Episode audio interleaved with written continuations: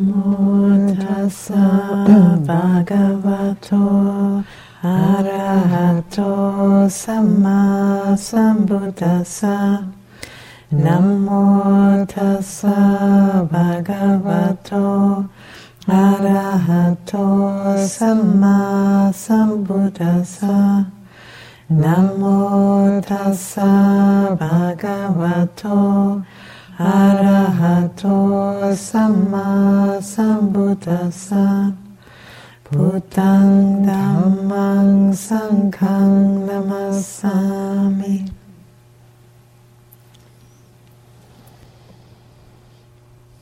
So it's very auspicious that we are here together today on this full moon of May,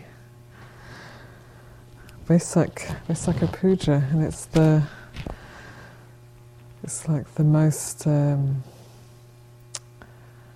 there's there are three festival days in the Buddha's, Buddhist year, and the Vesak is like the most uplifting and joyful and and uh, in some ways kind of very pure-hearted because it's really just about rec- recollecting the Buddha, the Buddha, you know, his life and uh, legacy, and how that's touched our lives. And I like to think about the, um,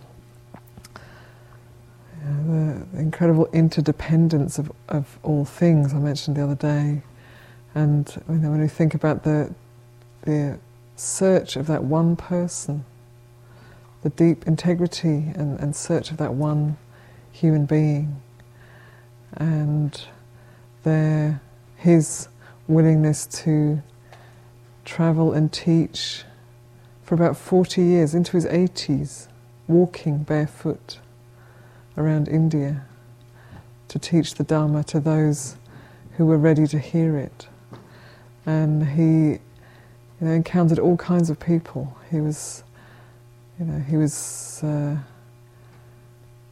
teacher to kings and ministers, and would go. There's a story of him going a long way out of his way to teach uh, a weaver, a simple weaver who lived in a little hut, and. Uh, the Buddha, they would say that the, every morning the Buddha would scan the 10,000 world systems with his mind and see who is ready to hear the Dharma, who is ripe for the teaching. And there's one lovely story that I really so enjoy where he, he scans and he's in this area and he sees that lots of people were devoted, lots of people were interested, but there was this one guy who worked in a little hut weaving. So he was quite poor, worked hard, and uh, but his mind was ripe, his heart was ripe for the Dharma. So the Buddha walked to this the place where this near where this man lived, and uh, and was received by many people. Many people were excited. Oh, the Buddha's coming! And they laid on a big feast, and and uh, and after the the meal, they were asking, you know, please share, teach the Dharma. But this this uh, weaver hadn't managed to to get there yet. He hadn't managed to make it yet. He was busy and trying to, having to sort out things. And he was on his way, and so the Buddhists just remained silent. And then again they'd ask him, please, you know, teach us the Dharma, and he just sat there quietly. And he waited until this man arrived, and his, he was exhausted and hot, and he had to, you know, the guide had to walk quite a long way. And then the Buddha made sure that he had something to eat and then once this man was ready, then he taught the Dhamma to all of those people. So, uh, you know, he really, uh, you know, he shared generously. He shared for the, for the welfare of beings, for the, the liberation of beings. And he, you know, if there was anyone who was really ripe, he would, he would go out of his way, regardless of who they were, what their background was he would go out of his way to make sure that they could hear the teachings and uh, realize their true potential as a human being.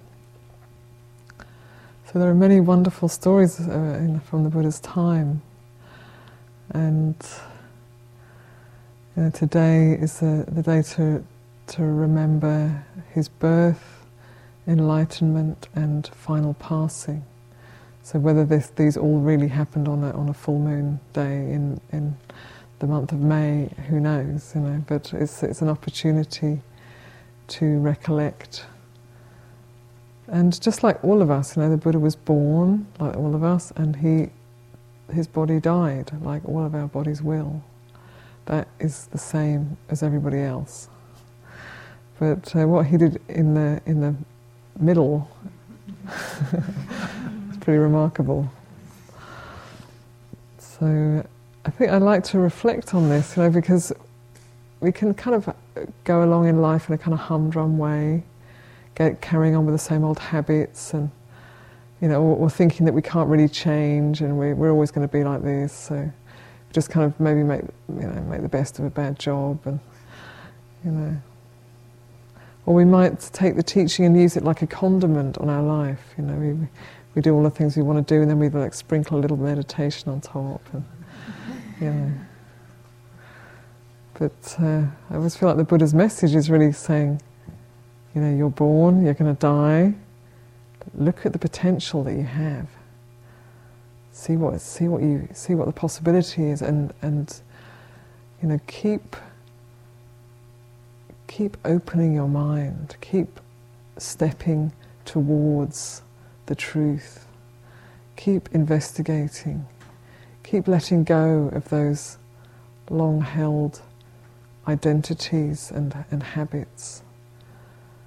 And, you know, do it again and again and again and again because it's, uh, it's, it's a gradual path. So we have to keep, uh, we have to keep reminding ourselves and each other that, of our potential and not just fall asleep again. It's so easy to fall asleep. it's so easy to just kind of be lulled by all of the, you know, the many delights that there are available now to, to us as in the Western world. In your pocket, you can have a smartphone with everything, pretty much everything you need to do, you can do on that phone. You know, you can, if you've got a bit of money and you know you can entertain, have entertainment. You can go shopping with it. You can, you know, connect with people. You can do all kinds of stuff, and and yet it pulls you out of yourself. So I was sitting next to someone on the plane one time, and uh, he got out his phone and was looking in this phone, and we were sitting next to each other, and we hadn't said hello or anything, and and I just noticed how he was so lost in that. It was like a portal into another world. And he was just like, all the energy was absorbed into that. And then he closed it and, and recognized what he was doing. And then we had a conversation. And, and it's like, yeah, that's what it does. It's like, it, it you know, the, the world is fascinating. The sense world is fascinating. It draws us in.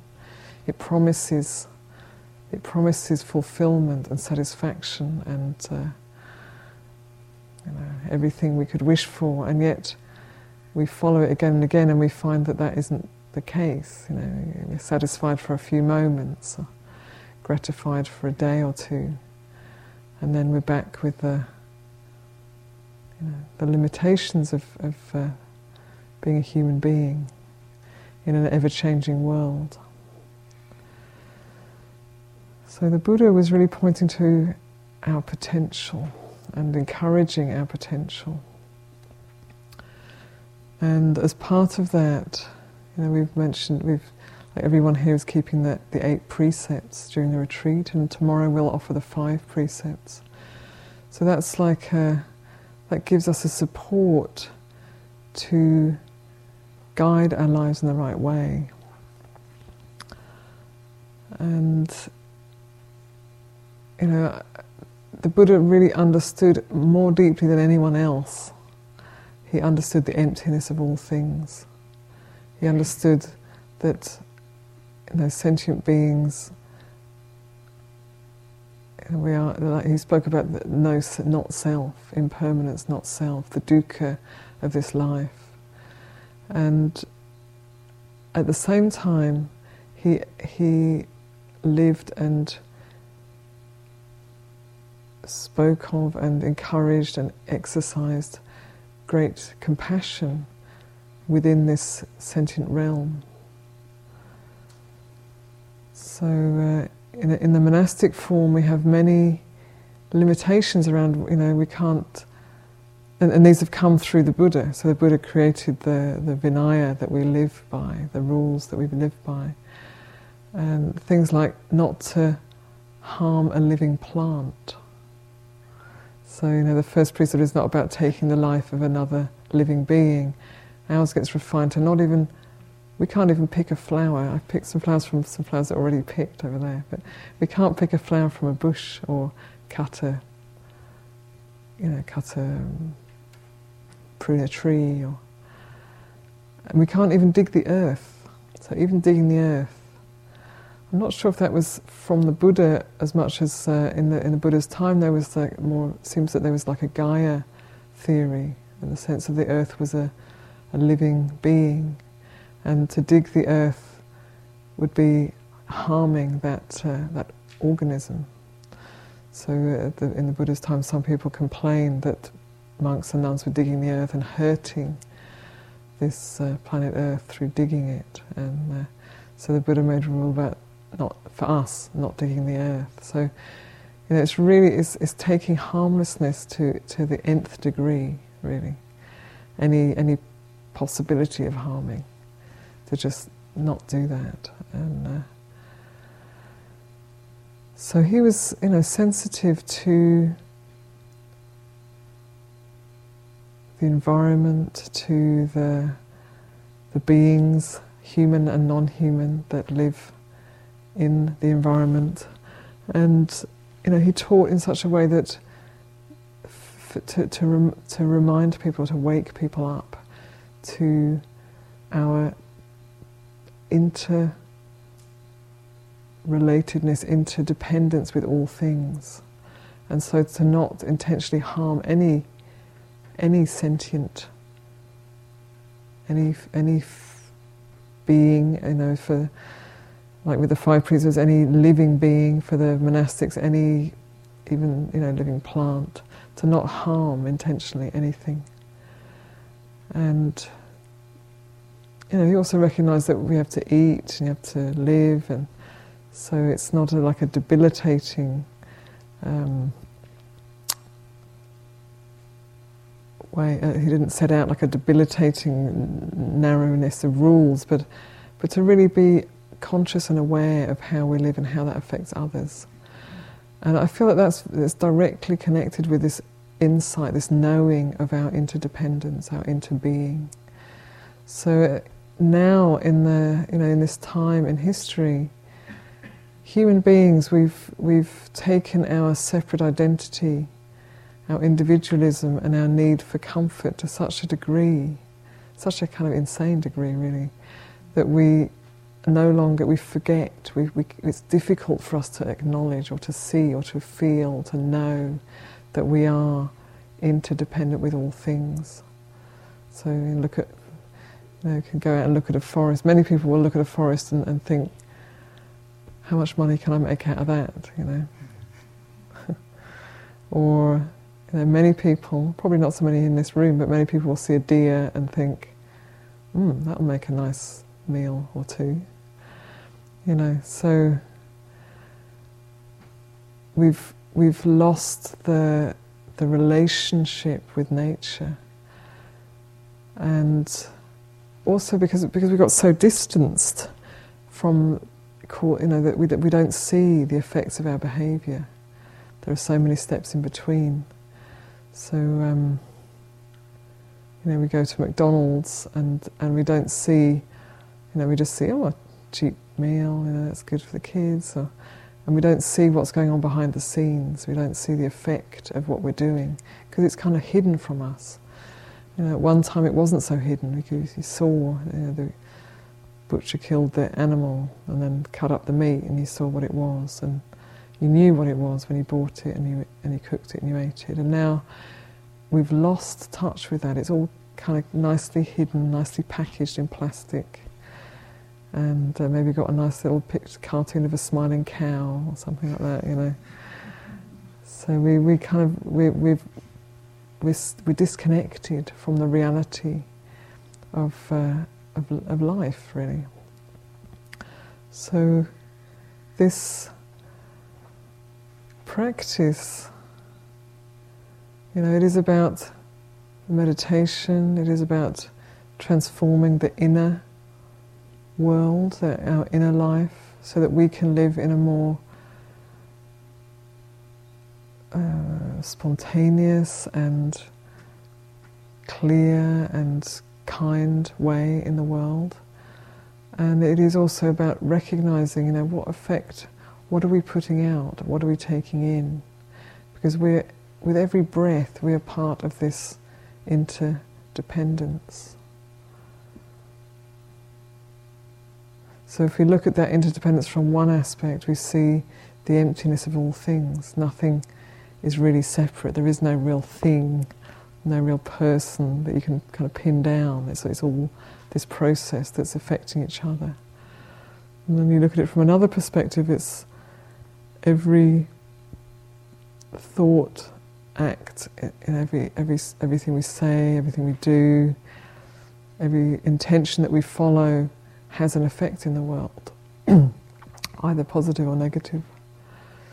And uh, you know, I don't want to frighten you. You know, we we can't uh, just only come from pure wholesome intention. We we've got to work at it. This is why I keep emphasizing the hindrances. We've got to work at it. We've got to find that again.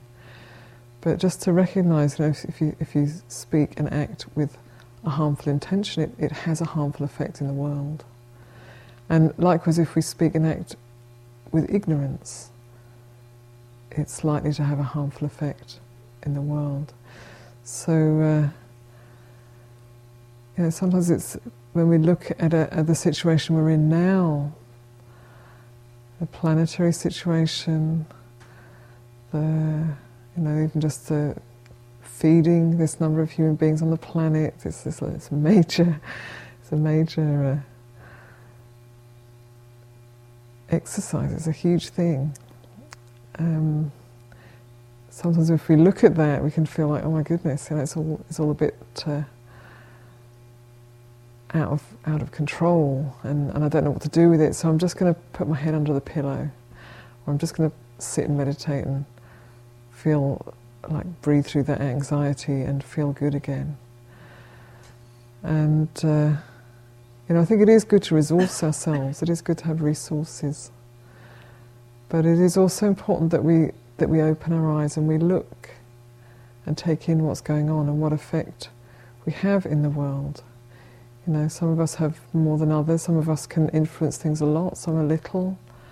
But to look at, you know, what what do I want to what do I want to do? What do I want to put out? What do I want to leave behind me when I go? when that final passing happens. And then to work towards that. So, you know, our, ego would like to just sort it all out and be the perfect person and do it. But then the reality is we've got to, you know, we've got who knows how long of karma, of habits, of tendencies to work through. So, you know, we need to pay attention, take care of what's going on here inside. But also pay attention and take care of what's going on outside and how, how we affect that and how we are affected by that. So that we're not just lost in the world of the senses.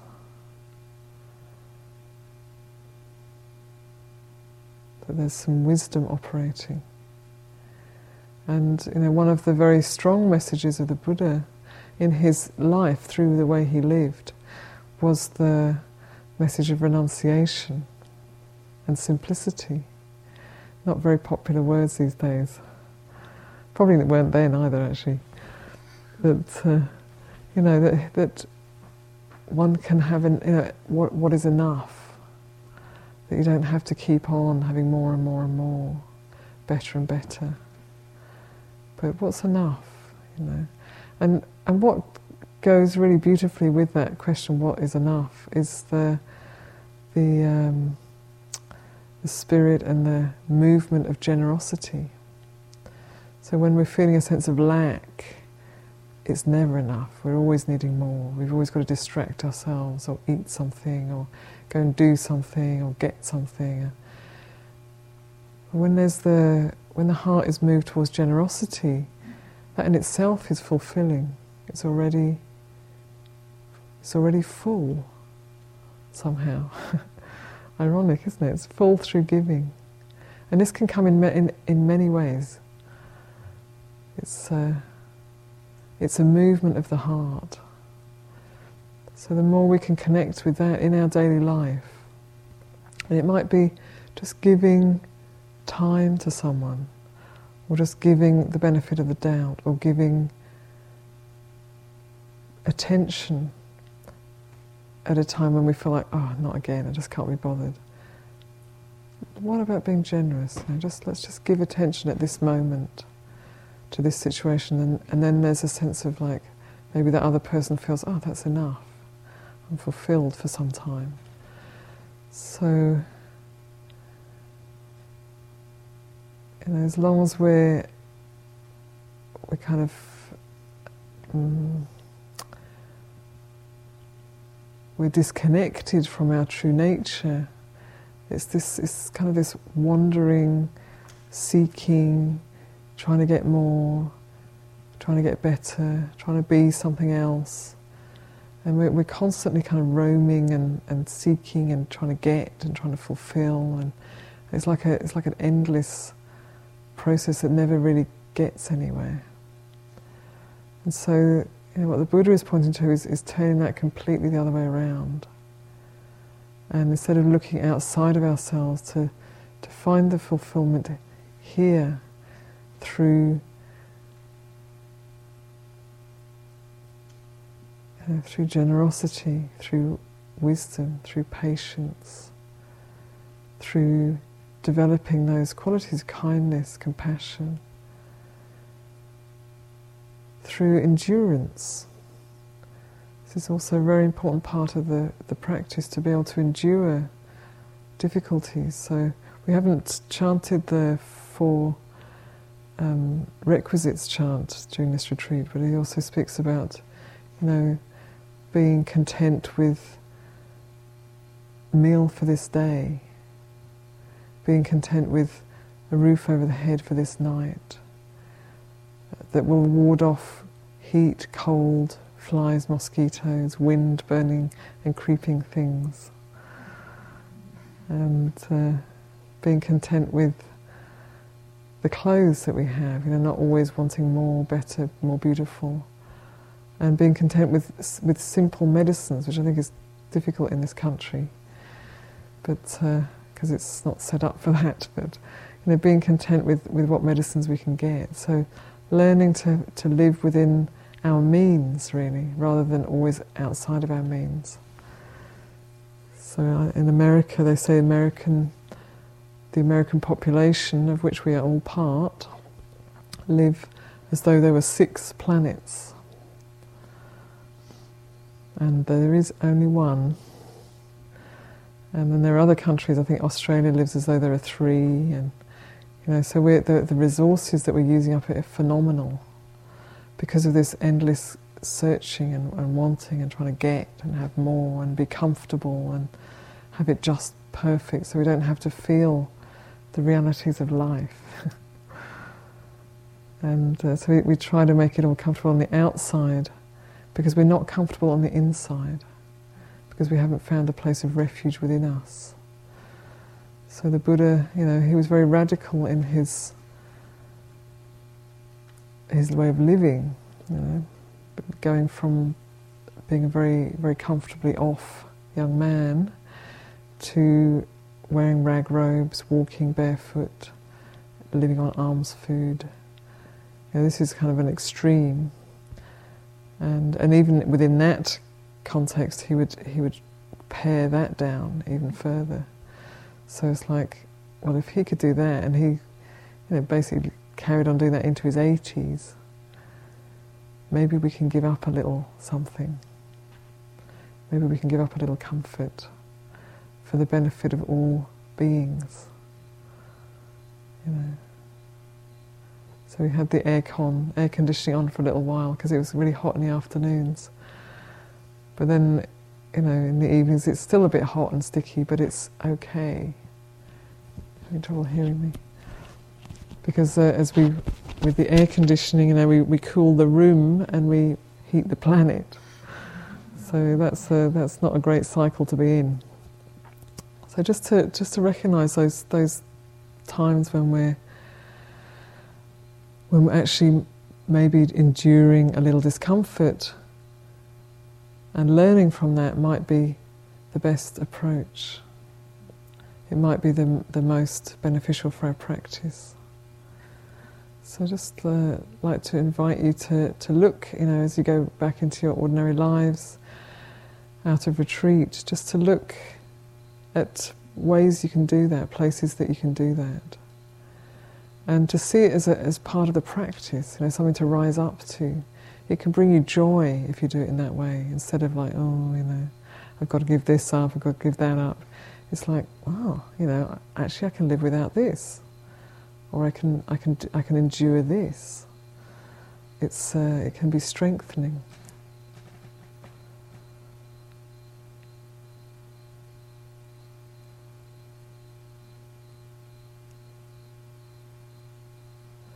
So it's the practice, the practice is our spiritual practice, our inner awakening, and it's also the practice that we take out into the world, how we relate, how we interrelate.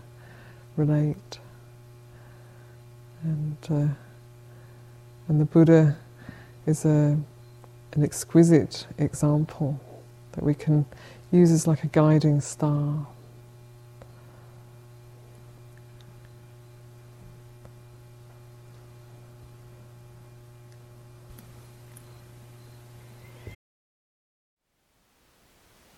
Thank you for listening. To learn how you can support the teachers and Dharma Seed, please visit dharmaseed.org slash donate.